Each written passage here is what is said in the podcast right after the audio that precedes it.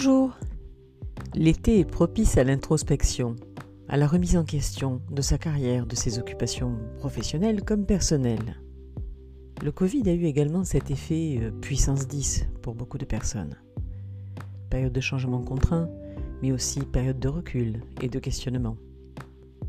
Aussi, j'ai choisi aujourd'hui de vous parler de prise de décision importante. Comme je l'abordais dans mon épisode 6, l'écologie du changement, il est important d'interroger les avantages, inconvénients, sous plusieurs angles afin de croiser et visualiser le avant-après.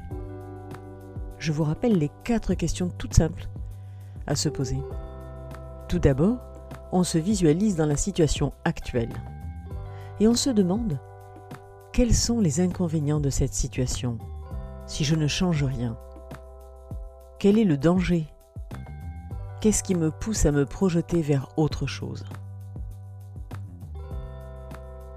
Une fois qu'on a pris le temps de vraiment se poser les questions en visualisant la situation actuelle, voilà, qu'est-ce qui est gênant, qu'est-ce qui est dangereux, qu'est-ce qui est problématique? On a pris le temps, on a noté tout ça. Deuxième question. Quels sont les avantages de cette situation? Situation actuelle, hein, si je ne change rien. Il y a bien des avantages à ne rien changer, sinon j'aurais changé depuis longtemps, je n'hésiterai pas. Même chose, on prend le temps de bien visualiser les avantages, ce qu'il y a de confortable.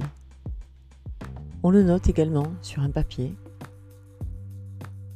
alors dans l'idéal, on prend une grande feuille à 4, on la partage euh, à l'horizontale et la verticale pour avoir 4 cases, et vous allez donc avoir en haut, à gauche, les négatifs de la situation actuelle, en haut à droite, le positif de la situation actuelle, et on passe maintenant à la troisième question, question du changement. Hein.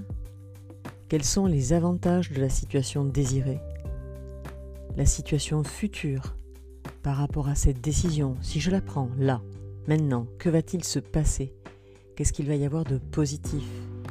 Qu'est-ce qui m'oriente vers cette prise de décision potentielle? On prend le temps. Et on passe à la quatrième et dernière case. Toujours dans la situation projetée, si je passe le pas, quels sont les inconvénients de cette situation future? Quels sont les problèmes que je pourrais rencontrer On prend le temps une quatrième et dernière fois de vraiment visualiser le futur avec cette décision à prendre de ce qui va être négatif. Et avec cette vision globale, demain, après-demain, dans une semaine, on revient tête froide sur ce que l'on aura visualisé et noté d'essentiel pendant ce travail de visualisation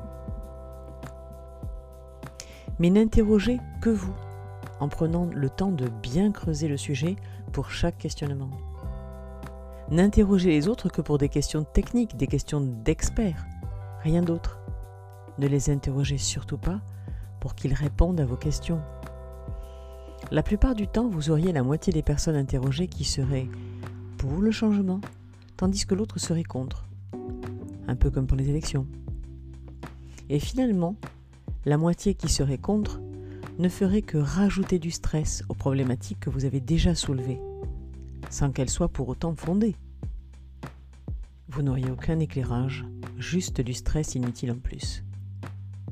En vous posant la question à vous et à vous seul, vous pourrez discerner ce qui est vraiment important. Parce que dans tout changement, c'est celui qui opère le changement qui doit en être le grand gagnant. Le changement est très difficile.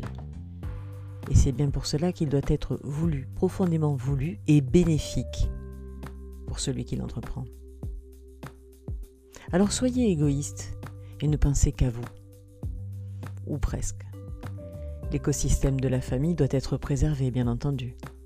Et lorsque la décision à prendre impacte toute la famille, vous devrez alors peser l'ensemble de la situation afin d'échanger sereinement et objectivement quant à vos décisions à prendre. que vous exposerez aux autres membres de la famille. Parfois, votre décision devra même être négociée avec votre famille. Mais la pesée préalable vous appartient. Vous arriverez ainsi avec une analyse qui aura été mûrie en amont et que vous pourrez moduler. Alors, bonne semaine et bonne réflexion.